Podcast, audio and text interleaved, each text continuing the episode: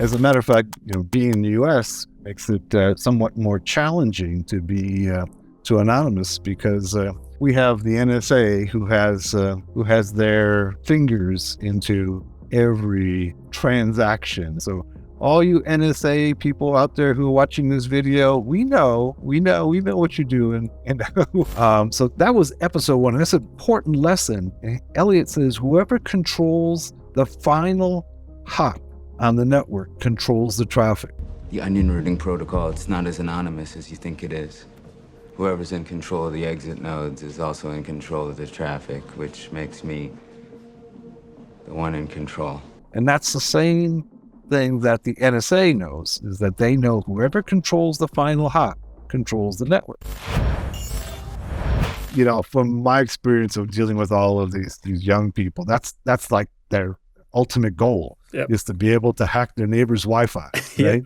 yeah. That that's that's why they all want this Wi-Fi. They want to get the wi- they want to get the Wi-Fi of the neighbors, and they think also that maybe I should throw this in here is that uh, they think that if they use the neighbor's IP address, that they're safe. So, joking aside, because obviously we don't recommend that, would using your neighbor's Wi-Fi actually keep you safe? You know, a lot of people believe that if they use their neighbor's Wi-Fi, that they're going to be safe because the IP address is going to be show that the neighbor was on that website.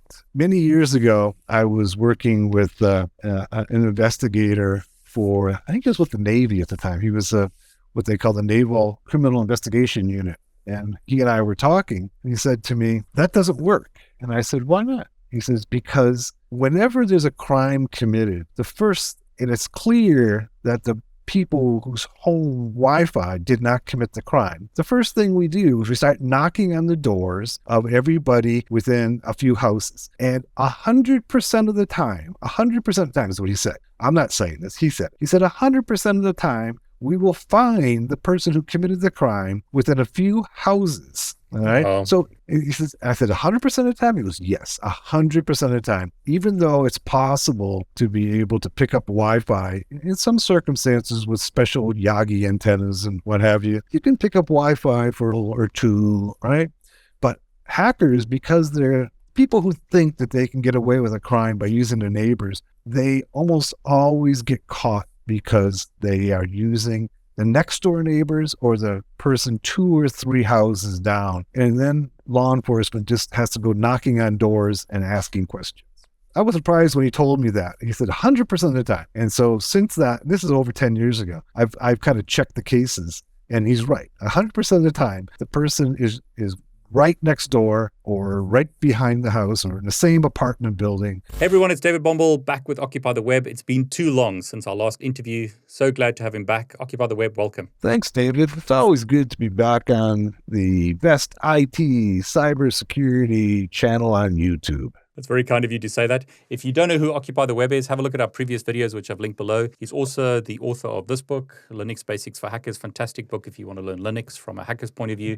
He's also recently published this book, Network Basics for Hackers. What I love about his books is he takes subjects like networking, Wi Fi, whichever subject you're interested in, like Linux, and he teaches it from a hacker's point of view. He's also got this book, Getting Started Becoming a Master Hacker. Really great to have you back, Occupy the Web. What are we talking about today? Because this is a really good topic, I think. Well, today's topic is how to remain anonymous on the internet. This is a, a subject matter that is near and dear to my heart. I, have just got to interrupt you before because I, w- I want to say this. For everyone who asks, because I get this a lot, I don't know who Occupy the Web actually is because you're anonymous to me as well. I don't know your name. I don't know where you live. I kind of believe that you live in the US, um, but I know almost nothing about you. So you've done a really good job of being anonymous. So I think you're the right person to talk about this. Ah, thanks. Uh, yeah, I am in the US. So we can you can tell my American accent that yeah. I'm, in the US. As a matter of fact, you know, being in the US makes it uh, somewhat more challenging to be uh, to anonymous because uh, we have the NSA who has uh, who has their fingers into every transaction, every packet that tra- traverses the internet through the U.S. They don't necessarily have that around the world. They try to have that around the world, but they definitely have it in the U.S. So all you NSA people out there who are watching this video, we know, we know, we know what you're doing, and we know that you're looking at every packet, and uh, they know exactly who everybody is. And the NSA folks, they have made it really clear to me that they know who I am. They have actually, you know, they sent me messages saying, we know who you are. And they do that on purpose because the NSA, they kind of see the internet as their territory and they want to know everybody who's in their territory. So trying to stay anonymous from the NSA is really, really hard if you're in the US. It's, it's not as hard in your other countries, but in the US, it's really hard because they basically have taps into all the pipelines of all the traffic in the US and they capture every packet and can examine it. If they want to know who you are, and they can find out. So, uh, but if you're in other countries, it's a little bit easier to stay anonymous from the NSA and the other intelligence agencies but it's really hard to stay anonymous from your own country's intelligence agencies because all of them have taps into the local internet. So let's let's say this right up front. Okay, that is really hard to stay anonymous from your own country's intelligence agencies. I also want to point out that if you become a target from these intelligence agencies, it's really, really hard to remain anonymous because they have tools that make it really, really difficult to stay anonymous. Uh, David, you and I are going to do a show on uh, Pegasus. Yeah. Pegasus is this notorious cell phone hacking software put out by NOS, I mean NSO, the um, Israeli hacking group. And with NS with Pegasus, they can basically just target your phone and take over your phone. And then, of course, you're not anonymous. Every message that you send on your phone, all your geolocation services, every message you send becomes captured by the intelligence agency. So that's a whole different bailiwick of trying to remain anonymous from those guys because they have capabilities and they have legal sanction to do things that nobody else does. You're talking offline. There's different levels, right? So you got like the commercial companies, is that right? And then it like the NSA is uh, like right at the extreme. NSA is the extreme in the United States because literally they're given access to all the pipes and they can see all the traffic and they can trace it. But they don't have that necessarily that access in other countries. Some countries they do, but in the US, they've been given total access to all the pipes. And so they, they collect all of the data. They have this big data farm where they put all the data in there and they can basically trace just about. They can trace anybody and they get metadata off all of the packets and all the traffic. If they if you become a target, then they can do even more and get more information about you. So I mean, uh, some people might be disappointed by what you said because it's like, how do I stay invisible? How do I stay, you know, anonymous? Is can I stay anonymous from Google? Can I stay anonymous from uh, from anyone, or is, as soon as I go on the internet, am I going to be discovered? Well, if you're trying to stay anonymous from the commercial interest, that's relatively easy. We can talk about that. The other, the other thing that I find with a lot of people is that they believe that the only way to trace them is through their IP address. So there's this fixation on, on being able to hide their IP address. There's other ways of tracing your identity other than your IP address. So if all you're focused on is hiding your IP address, you're going to be exposed by both the commercial interests and you know the the uh, law enforcement and intelligence agencies. So you have to think about all of the different ways that somebody can trace you. And that's why one of the things that I emphasize is that if you want to remain anonymous and safe, you need to understand forensics. You need to understand OSINT. So if you understand both of those fields and you understand then what people can do to find you and find your information, then the better off you are in being able to hide your identity and your traffic. Are you, are you saying that I that VPNs are like all these VPN adverts are wrong? You know, if I get a VPN, I'm safe. Uh, well, let's uh, let, let's start off by saying one, okay, that you're only as safe as the VPN is safe, right? So the VPN is going to hide your IP address. Right. That's what I was my point I was trying to make earlier Yeah. is that there's obsession with the IP address. But The whole business has been built on this, a whole industry. So I'm just Right, I'm just being sarcastic. Yeah. and, and we're going to blow it apart, right? Yeah. Because yes, it's a it's a good it's a good measure. VPNs are a good measure, proxies are good measures, Tor are good measures, but there are ways of tracing you other than just the IP. All of those, okay, are going to hide your IP address, but there's other ways of tracing you other than just your IP address. One of the things you have to keep in mind in trying to remain anonymous is that you you can only put up, you know, you can put up hurdles, all right, but it's almost impossible if an intelligence agency wants to find you that they do. If law enforcement is going to try to find you, they have resources, but they have to expend a lot of resources. If you're good, they have to expend a Yeah. lot of resources to find you. Now, in general, you know, most people who are navigating the internet are not thinking about anonymity. And basically, they're giving away all of their information about their entire life to commercial interests like Facebook or Google and others. I don't, you know, I'm not comfortable with that. Maybe you are, No, but no, no, no, yeah. no. yeah. And so one of the things you have to keep in mind is that if you're using Chrome, which is a, a great browser, by the way, Google Google makes a really good browser, and, and I really love Chrome, but it's constantly sending back all your personal information back to Google headquarters. if you if you ever using Chrome, open up say Wireshark while you're using Chrome. And what you'll see when you're using Wireshark is that Chrome is constantly communicating back to Google headquarters everything that you're doing. They're constantly sending back information on you. So when you get an ad, you go, gosh, that's amazing. I was just thinking about buying that. How did that pop up on my screen?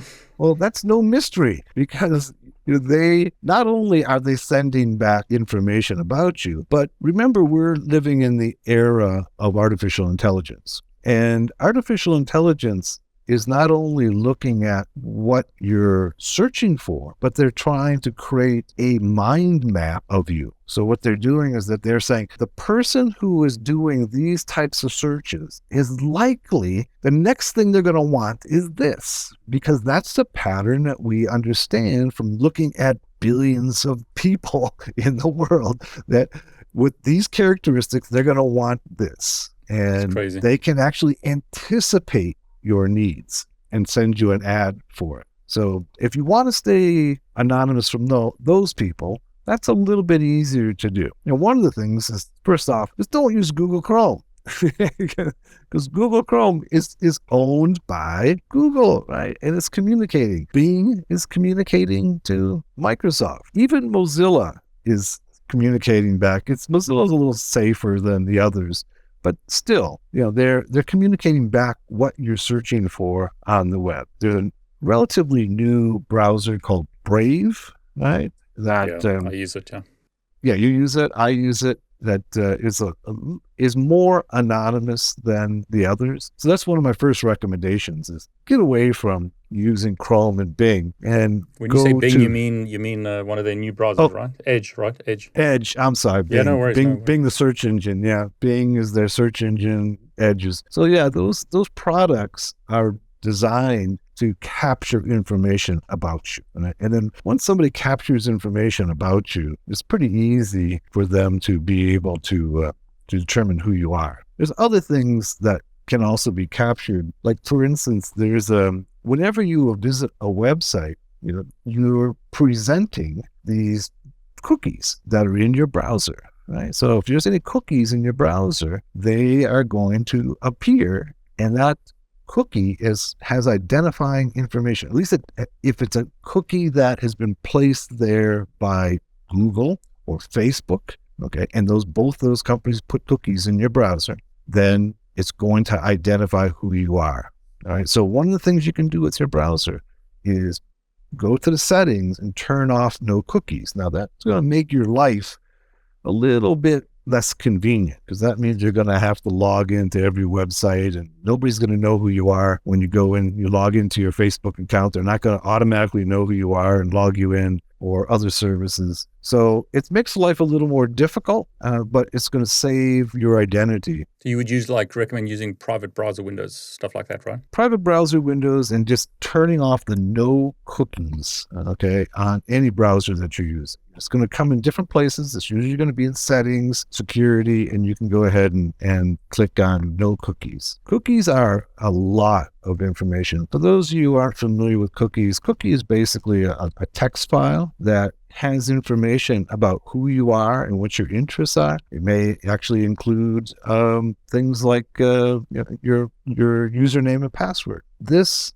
is it as you traverse the internet. These cookies can be presented to other people, other websites. So people are focused on IP addresses. But remember, for somebody to identify you by IP address, they actually would have to get into the ISP or the VPN to get their records, their log files to identify you. IP addresses are something to be concerned about, but these other issues are equally important in terms of trying to maintain your anonymity on the internet. One of the things that I'd like to show you here, let's go into Kali and uh, talking about IP addresses, one of the things that is available to us in Kali and other places is what's called proxy chains. So, proxy chains is a tool that uses multiple, you can use a single proxy or multiple proxies, okay, to be able to hide your IP address. So let's go to just hiding your IP address. We're going ahead, let's open up a terminal in, I've got some, let's open up a new one here. There's a, a tool in Kali that allows you to use proxies. It's called proxy chains. So you can just go proxy chains. It's built into um,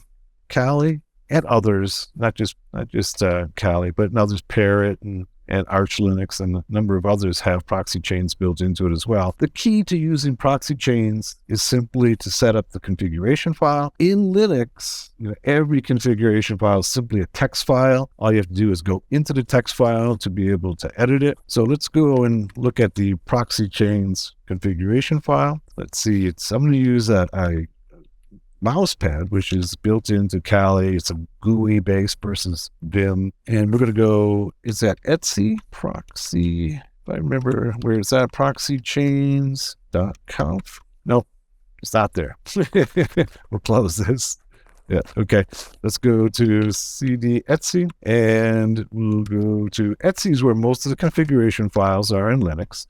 And you go up to You'll see up here, proxy chains four. That's what I had wrong. It's four. So we're going to go up arrow here. Let me clear my screen. All right. So then we're going to go mousepad, proxy chains four, and then look at that. All right. All right. Here we go. This is the configuration file for proxy chains. What proxy chains will do is it'll allow you to select proxies that will then take your traffic and move it through a proxy, hiding your IP, and you can even send it through multiple proxies. As you can see here, there's all of this up here is basically comments describing what they do. The option below identifies how, how proxy list is treated. You can have a dynamic chain where each connection will be done via chain proxies, a strict chain, okay, which is what I have un commented, so we'll just use a strict chain initially. There's a round robin chain. Each connection will be done via chain proxies. At the chain length, which is a variable, you can set the chain length. There's a random chain. Each connection will be done via a random proxy. All right. Here's the chain length. By default is set to three. And then if we scroll down a little further, we'll see there's a number of other variables here. Here's the proxy list format. It's going to look like this SOCKS 5 and then the port number. And if there's a username and password, okay, HTTP, these are all local IP addresses. So you know they're really, those aren't ones that you want to use. All right. What, what I've done, and usually it's set by default within uh, Kali in this proxy chains, is using the SOCKS 5 and then using 127.0.0.1, your local host, on 9050. This is Tor. As you know, Tor is the special separate network of routers, okay, that encrypts your traffic from hop to hop to hop. Tor was originally developed by the US Navy so that they could go ahead and navigate anonymously. It's now an open source project. We do know that there are some issues with Tor where it's not totally anonymous. Institutions and intelligence agencies like the NSA can still crack Tor, but it's still pretty effective for what we want to do here. So let's go ahead and try it out just using Tor as uh, our, our proxy chains. You can go ahead once you you set those made the settings, go ahead and save and then close it. And now what you need to do is to go ahead and start Tor. All right, so you can go sudo system control start Tor or enable Tor. So Tor should be running now on your system. Then let's go to proxy chains. You can't use use uh, sudo because uh, Mozilla doesn't like it.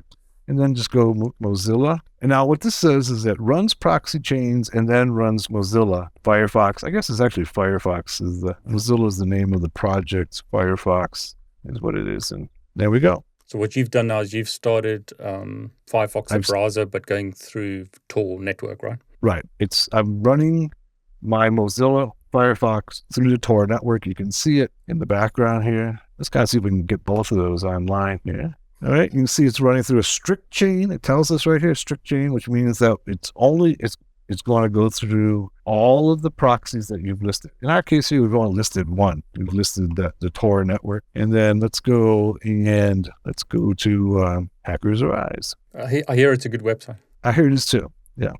Lots of good information there. That's right. All right. So you can see that it's going through and uh, and it's anonymizing my traffic coming through the the Tor network. So we could use both. There is a separate Mozilla, not some Mozilla, a Tor browser, or we can use the uh, Mozilla built in to Kali and just send it through the Tor network. Let's check our IP on this. Okay, let's go. What's my IP? Yeah, you live Here's in Amsterdam now, right? A- Amsterdam.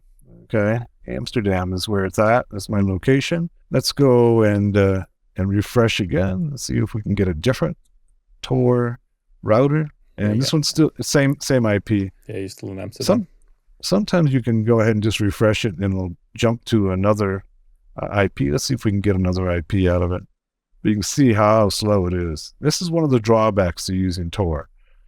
Some of the commercial uh, proxies will run a lot faster. I think I've told the story before that when I was uh, doing some work in Washington D.C., I was doing a training of FBI in- at the uh, a- few years back, and I thought it'd be funny that when everybody was out at lunch, that I was going to go ahead and uh, and this was when the, the Silk Road was still up and running.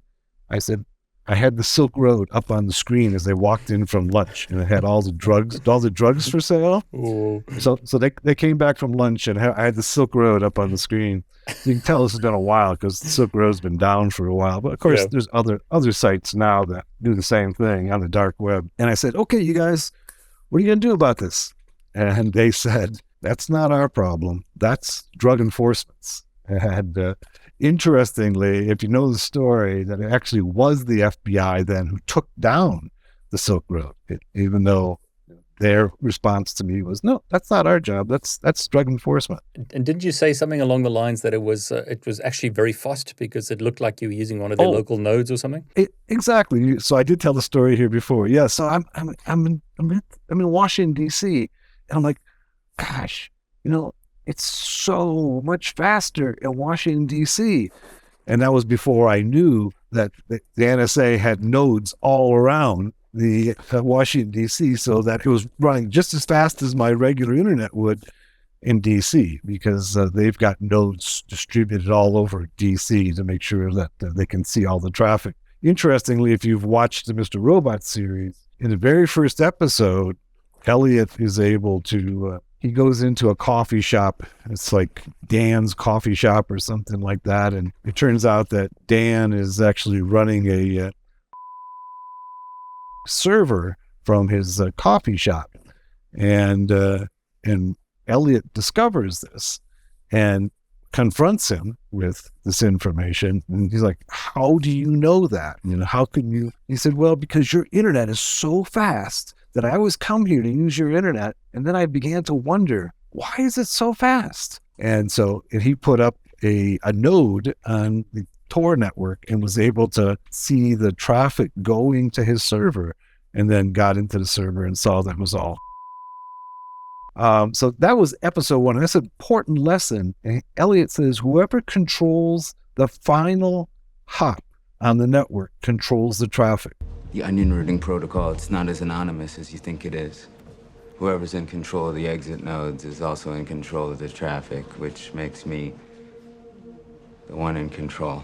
And that's the same thing that the NSA knows is that they know whoever controls the final hop controls the network. So he did the same thing. It's easy. You can set up a, a, a, a router on the Tor network easy enough. Uh, you just go to the website and they have the software you can download and put yourself as a router on the Tor network. So, so this is the this is the problem. You're telling us about Tor, but we could be still compromised, right? Because the NSA yeah, could have could have like exit nodes. Exactly. Whoever has that last exit node controls the traffic.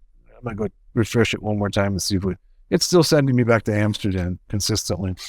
I'm gonna go. Let's uh let's let's stop it and uh, and try connecting again and let's see if we can't get a different IP address. There we go.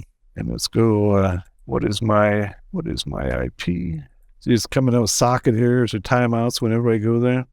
Let's go to Google again, right here. Let's go, what's my IP? And see if we get a different IP this time. Here we go, detecting. Should get a different IP. Just give me a, a the IPv6, but not the IPv4. Yeah, you have at least.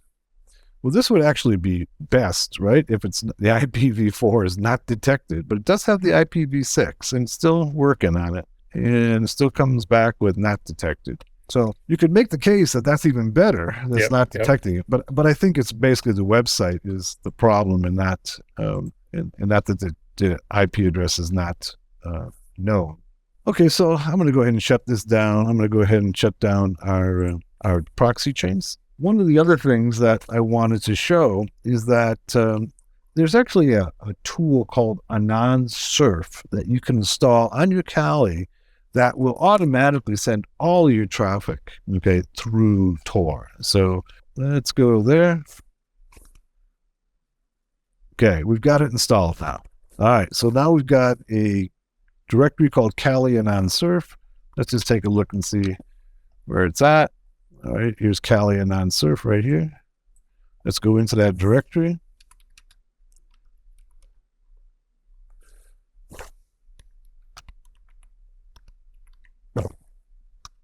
Okay, let's take a look inside there. There's the installer, and then we got to run sudo installer sh gives me uh, errors while processing. Let's see if we can get it to run. Okay. Go sudo anon surf start.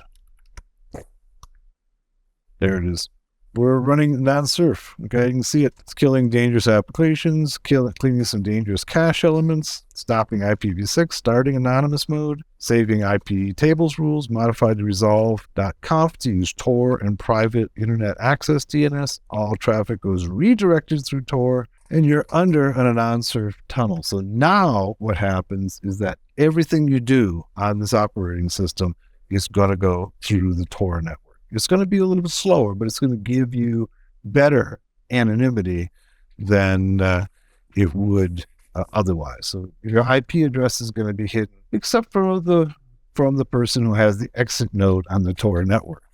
Um, and, hope, and hopefully that's not the NSA or the law enforcement. So a couple of the things that we want to talk about. We talked about using you know, a, a, browser like Brave, okay, that's not and not uh, collecting cookies, along cookies on your browser. One of the things that people often ask me about is what's the safest operating system, and there's a, a number of them that are out there that you know all of them, all of them pretty much are using the Tor network to make you more secure. I found that using Kali, using the Anon Surf, is actually works pretty good pushing everything through the Tor network. The other issue that people often ask me about is how about using a phone?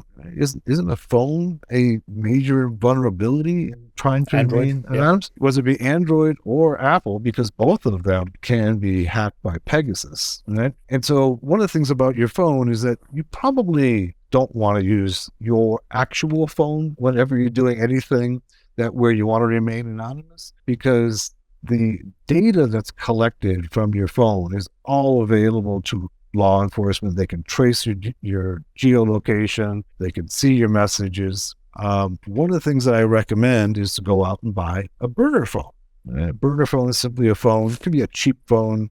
If you go into some of the phone stores, you can buy these phones that are inexpensive. I think I've bought some of them as little as twenty dollars, thirty dollars, and put them on a pay as you go contract where you pay cash for them. And then that's really, really difficult to trace. right? There's no way to connect that phone to your identity. And so then you can go ahead and make your calls, send your messages from that phone. One of the things you want to keep in mind, though, is that when you go to buy that phone, that you're not traveling with that your other phone in your pocket, because you you're, you can be then traced to the purchase of that phone. Okay, because every one of your steps is being followed. Whenever you're traveling with your phone, there's always geolocation that's available because your phone is connecting to the cell phone towers. And from the cell phone towers, they have they get your location. Now it's not as precise as GPS, but it's still they can tell if you're going into a store to buy the phone, they can trace you that close. So don't take your phone with you. All right. Go buy your burner phone. Use your burner phone for anything you want to remain anonymous. Do not do any of the same things on your usual phone, your normal phone, as you would do on your burner phone. Do not go to the same websites. Don't go use the same browsers. And so that's kind of the rules of thumb for using a burner phone. Ultimately, if you really want to remain anonymous, I recommend using two separate systems. This is, if you can afford it, this is probably the best way to go. Of course, you know, you could have two separate internet services, all right? Or, you know, if you can hack your neighbor's Wi Fi, you can use their internet service. I'm not recommending that you do that, but someone no, like no, I would, I the would never, I would never, I would never do it. recommend that. I would Yeah, never yeah. recommend that. No. And then you could use somebody else's IP address, maybe, but keeping your activities separate in two separate systems is going to be one of the safest things that you can do. So you're using a different browser, you're using a different uh, operating system, you're using a different IP address, so they can't be connected back to you. One of the things I also do is that I create false profiles. I, I put false information out on the internet so that that information doesn't lead back to me. People try to connect that information to me, but it really is false information that's going to be, you know, there's breadcrumbs out there that somebody's going to follow and it's going to take them to the wrong place. And if they follow all the breadcrumbs, it's going to take them to separate identities. This is the kind of work that you need to do to truly remain anonymous uh, because there's an awful lot of information that's out there about you from OSINT sources, from your cookies, from your IP address. And to really remain anonymous, it's like a full time job. You have to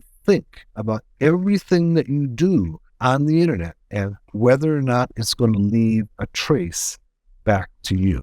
Is it safe for me to use an ISP or, or cert, are there certain ISPs that you recommend? I think Starlink was one that we've kind of mentioned in the past. Well, I use Starlink, and I use Starlink primarily because they their IP addresses are not geolocated. Right. So if you go and somebody looks at your IP address, all it's going to do is it's going to take them to a regional office of Starlink. So I find Starlink to be to create one more level of anonymity into your traffic on the internet. It just all it's going to do is going to say, hey, it's a Starlink IP address. Now, if Starlink wants to give up your identity, then that's a different thing. Or if Starlink gets hacked, then your identity can be um, resolved from that. But most uh, ISPs distribute IP addresses by location. So somebody can find out what city you're in, not with 100% accuracy, but pretty close to it. What city you're in simply by your IP address, knowing there's there is uh, these databases of IP addresses and cities. So, so I would say to, to create one more level of anonymity, I like Starlink, and then run Starlink say through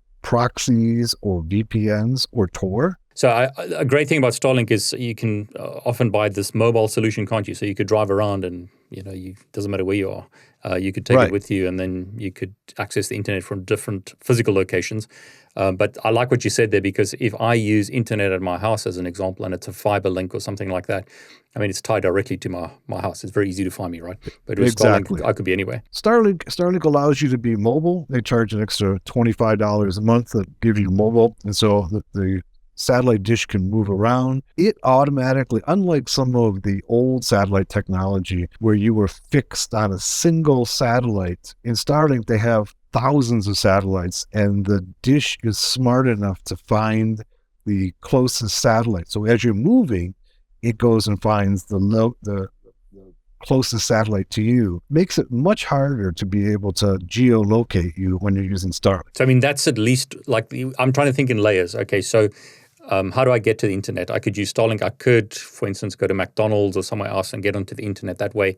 Uh, but then I've got to or sit in a cold train station or somewhere, you know, get onto the internet somewhere somehow.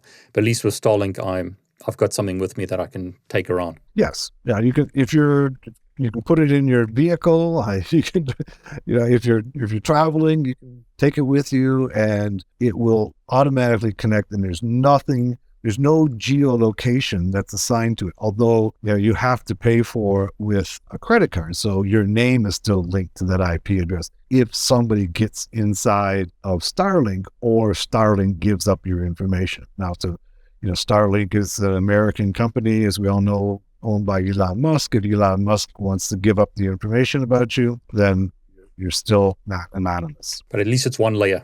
Um, it's one layer. And that's what you think about. You're right. Got to think about layers. Layers. Right? This is one layer that makes it just a little bit more difficult to identify you. Next one, and this is always a question people have do I use a Windows computer? Do I use Apple? Do I use Linux? Or, you know, Apple, Windows seem to both have a lot of like um, data that they pull from your t- telemetry data that they pull from you.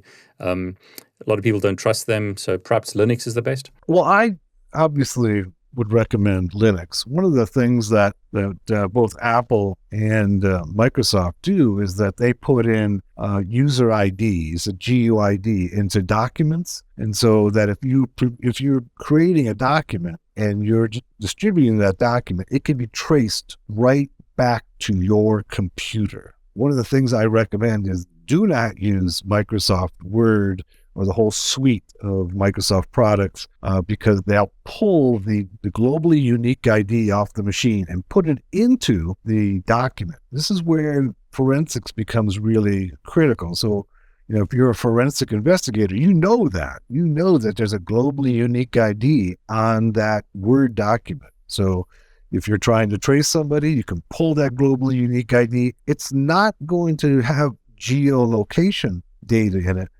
once your machine is identified, they can say that this document came from this machine. Is it safe enough to use a virtual machine or should I have a dedicated physical machine that runs Linux? Physical machine creates one more layer. If you're going to run multiple machines, I would recommend one one machine that you're doing stuff that you don't want to be traced on and one machine that you're doing everything else from. If you can afford that. If you can't afford that, I would say run a Linux machine in a virtual machine, such as VirtualBox or VMware Workstation. It's all about like cost versus what you're really trying to accomplish, right? So, I mean, if you really want to go hardcore, you got to you got to spend the money to to do something like that. I would say. Yeah. Yeah. If you want to really make sure that you're you're not going to be traced, you want to go and, and, spend a little bit of money, possibly have two systems. You know, one of them that you're only doing the work. You're going to have a separate identity for each machine right? And you can create separate identities and not have them be connected in any way, shape, or form. So, like uh, we mentioned Starlink. So, as an example, I could have like an internet connection at home. That's my normal internet, let's say fiber or whatever. And then I have a Starlink, which I do all my anonymous stuff on, and then I Right. have like a Linux machine that I use for my anonymous stuff, and then perhaps whatever operating system I like for my normal stuff. What about Exactly. phones?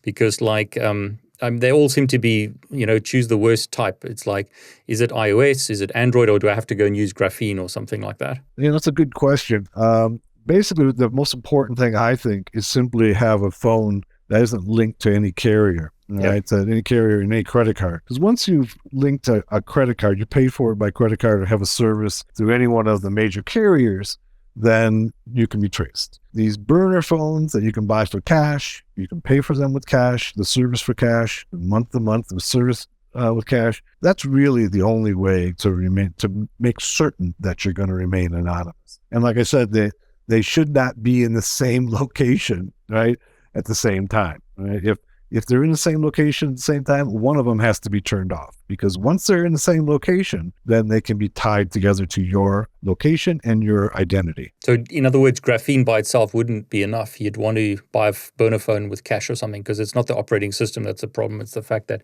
it can be traced to you, right? Sorry, go on. Exactly.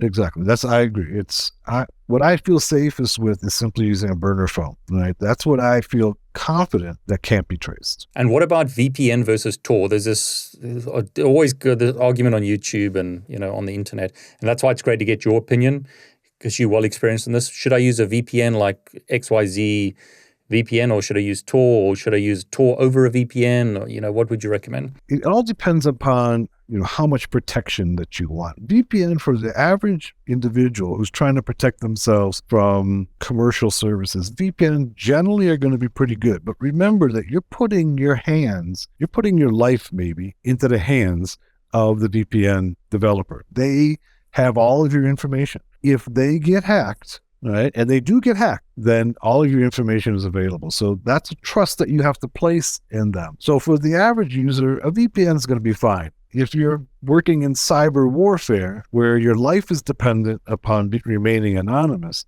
that may not be adequate. In that case, in a cyber warfare environment where your life is in, is dependent upon remaining anonymous, I would prefer either proxies or the Tor network. Proxies can pose a, a- an additional problem, once again, that they can be hacked as well. I would never trust a free proxy, all right? Because why would somebody put up a free proxy? Why would somebody put out a uh, Because it's the? NSA.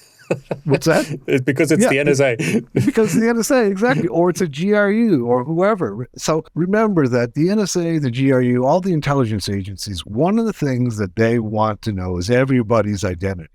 They know that people use proxies. So their job is to figure out who you are and what you're doing. If you were them and your job was to find that out, wouldn't you put up free proxies? Here, connect to our free proxy. And of course, we keep no logs. And of course, that's what they advertise. And that way, they can at least get some of the traffic going through their proxies. It doesn't make any money. So they have no business model to, you know, there's no legitimate business model to keep you safe.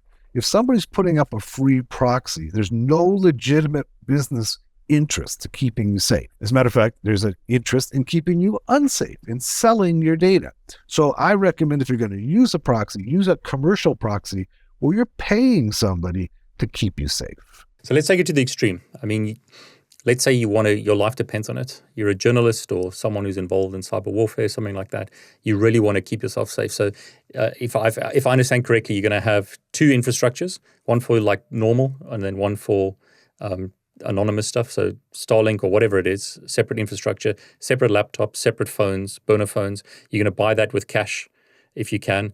Um, you're going to use um, proxy chains, or you're going to use Tor, or something like that. Is that right? Anything else that I've missed? No, I think that that pretty much covers it. I just want to make sure that when you're using those two separate systems, that they do not intersect. The, the sites that you visit, the things that you do, the information that you provide do not intersect because that intersection can be detected by people who are trying to determine your identity.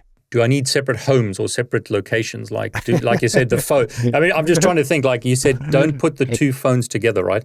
So I'm going to have to Don't put that don't in. put the don't put two phones together on. Okay. I mean, you could put Okay. one of them in a Faraday cage, okay, just so that the location doesn't show the geolocation services don't show them being in the same location. Because once you've revealed that, so for instance, if you have an Apple phone and you've got a burner phone and they're both sitting in your office and they're both on, right? They're both showing that they're in the same location. You've suddenly given away your identity as the person who owns the iPhone, right? That burner phone has been now been linked to that iPhone. So you put the burner phone in a Faraday cage, or you leave it somewhere else and you don't bring it to your home where you do your normal stuff. Or you just turn it off. What I really appreciate about Occupy the Web for everyone who's watching is he doesn't. It's not sensationalist nonsense. He's giving you the, you know, really good information. So Occupy the Web. Thanks for doing that. Of course, anytime, David. So Occupy the Web. Another one we didn't touch on is email. Uh, Do you have any email providers that you could recommend for secure email? Because email seems to be one of those things that's it's easy to find people. Yes, email can easily be traced. And so, one of the things that I like, and those people who have worked with me and been my students or in some way associated know that I use Proton Mail. Proton Mail is the only one that I feel comfortable with. They are based out of Switzerland. It's end to end encryption. You might ask yourself, well, what difference does it make that they're in Switzerland? Well, Swiss, the Swiss have particular laws that uh, protect people's privacy more than even the EU does, or certainly the US does, because the US doesn't really have any good privacy laws at all. Switzerland has long had a history. That's why there are these Swiss bank accounts, right? Because the Swiss have special laws of protecting people's privacy. Even if you have end to end encryption, end to end encryption in a service, then if the servers get compromised or law enforcement shows up. That's often what happens. Law enforcement shows up and says, "We think that you know we need to have the, the data from your servers." That's that's less likely to happen in Switzerland than it is in other countries. It's happened in the U.S. It's happened in Germany. It's happened in Australia, where law enforcement sh- shows up and wants the wants the records. Canada, where law enforcement shows, up, we want the records, and therefore that all of your email and all of your communication is then compromised. Switzerland has laws that protect privacy that's more strict than other nations do. And Proton Mail, I've been using them for, I don't know, almost, I actually got one of the beta accounts at Proton Mail when they first opened up. You had to actually ask for an account, um, and and you had to wait like three or four months to get an account. So I've been with them a long time, and I have a lot of confidence that uh, that they're going they're going to do as good a job as possible to protect my information. Um, there's a number of others that are out there as well, including Mailfence, Private Mail, AnonAddy, Google Mail, Secure Mail, what have you. Uh, those are all out there as well. As far as secure operating systems, some of the hardened operating systems include Qubes, Subgraph, HardenedBSD are all uh, good choices. You want a hardened and safe and secure operating system. One of the things I do want to mention before we finish here, and that is that a lot of people believe that making transactions in Bitcoin is untraceable, and that's not true. All right. As a matter of fact, I have a class coming up, I think it's in December, on how to trace Bitcoin.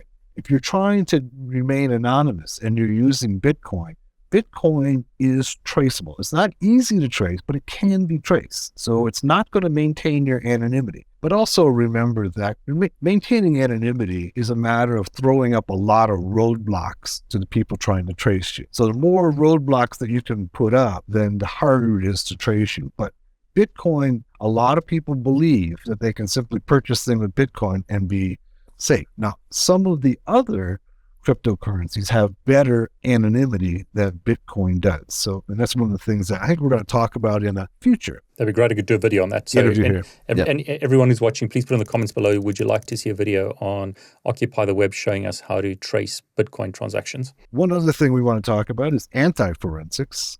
I have a class coming up this summer on anti forensics. First of all, I recommend if you want to remain anonymous that you study forensics and OSINT. But after you've studied it, then you have to focus on how can I keep the information off my machine. This includes cleaning off any files off your system. As we know, that if you delete a file on your system, it still is there. So you have to overwrite files on your system. And then, of course, you want to clean your bash history or wherever you're entering your commands. What would you say to people who say that um, the only way to do operating systems is to run it in RAM? So you boot off a USB or something, and it's all in RAM, and then when you finish, you pull that out and it's all gone. Well, I think that's a really good idea. That's that's certainly an option. Is to simply run your operating system all in RAM, say off a flash drive, and then uh, once you've taken the flash drive off, everything is gone. I mean, it is still possible. Well, if you reboot the system, everything is gone, and nearly everything's gone from RAM. Okay, there's still forensic investigators can still pull some information from RAM even after you've rebooted the system. Remember also that operating systems, when the RAM is full, it begins to write to the hard drive, right? There's swap files. So the strategy is good one, but it's not 100%. That's my point. None of these strategies is 100%, but if you put up enough of these anonymity strategies, the safer you're going to be we spoke about like buying a separate laptop or something for running Linux on, but you could perhaps boot into RAM on that laptop if you just want to you go to the next level. So it's just like layers and layers and layers of, of right. an, anonymity, right? Yeah, the more layers you put in, okay, the safer you are. My thing that I emphasize to nearly everybody is that if somebody with enough skills and enough knowledge and enough resources wants to find you, they can. But it's, that's key. Enough resources, enough time, and enough uh, skills, they can find you. But most people don't have unlimited resources, unlimited time, and unlimited skills. What you want to do is to make it as difficult as possible. But if you really need to remain anonymous from, say, the intelligence agencies, that's a really, really difficult job. If you want to remain anonymous from the commercial interests or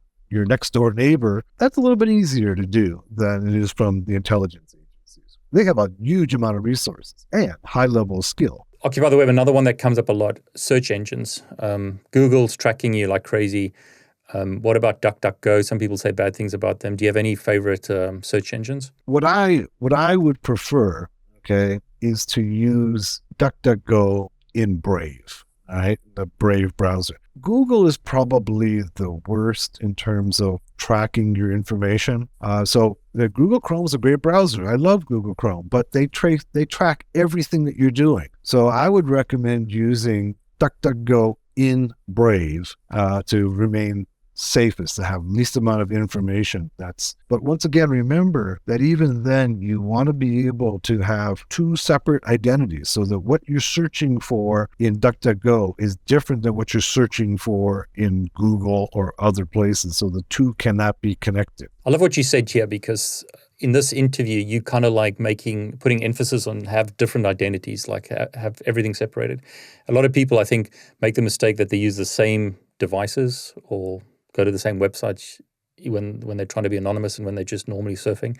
And I, am glad that you've really highlighted that. So a technical solution isn't the the answer to everything. It's like make sure that you separate your your your behavior, if you like. Exactly, and and also one of the things that I do is put out false information. Yeah. so yeah. I, I I leave behind false information that will take people to will take people to other identities, so that when they're trying to trace me, they all of them are not leading to the same identity. They're leading to multiple identities, and uh, and that can at least obscure and make it more difficult to find you.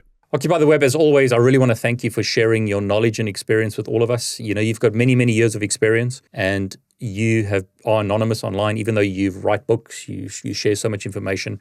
So thanks for sharing um, your warnings and your tips with all of us. I really appreciate it. You're welcome, David. I always enjoy being on your show and look forward to doing more of these with you in the future. So, just for everyone who's watching, ideas that we've got, let us know in the comments. Ideas would include Pegasus, um, talking about that. Uh, what other ones do we think about? Was Bitcoin right? How to trace Bitcoin? Bitcoin forensics, yeah. What about like Wi Fi hacking? That would be a good one. Bluetooth, We're, I think, is another good one. And we definitely want to have Mr. Robot, right? And we'll do more with Mr. Robot as well. So, for everyone watching, please put your comments below, things that you'd like to see. Occupy the web. Thanks so much. Thanks, David. See you soon.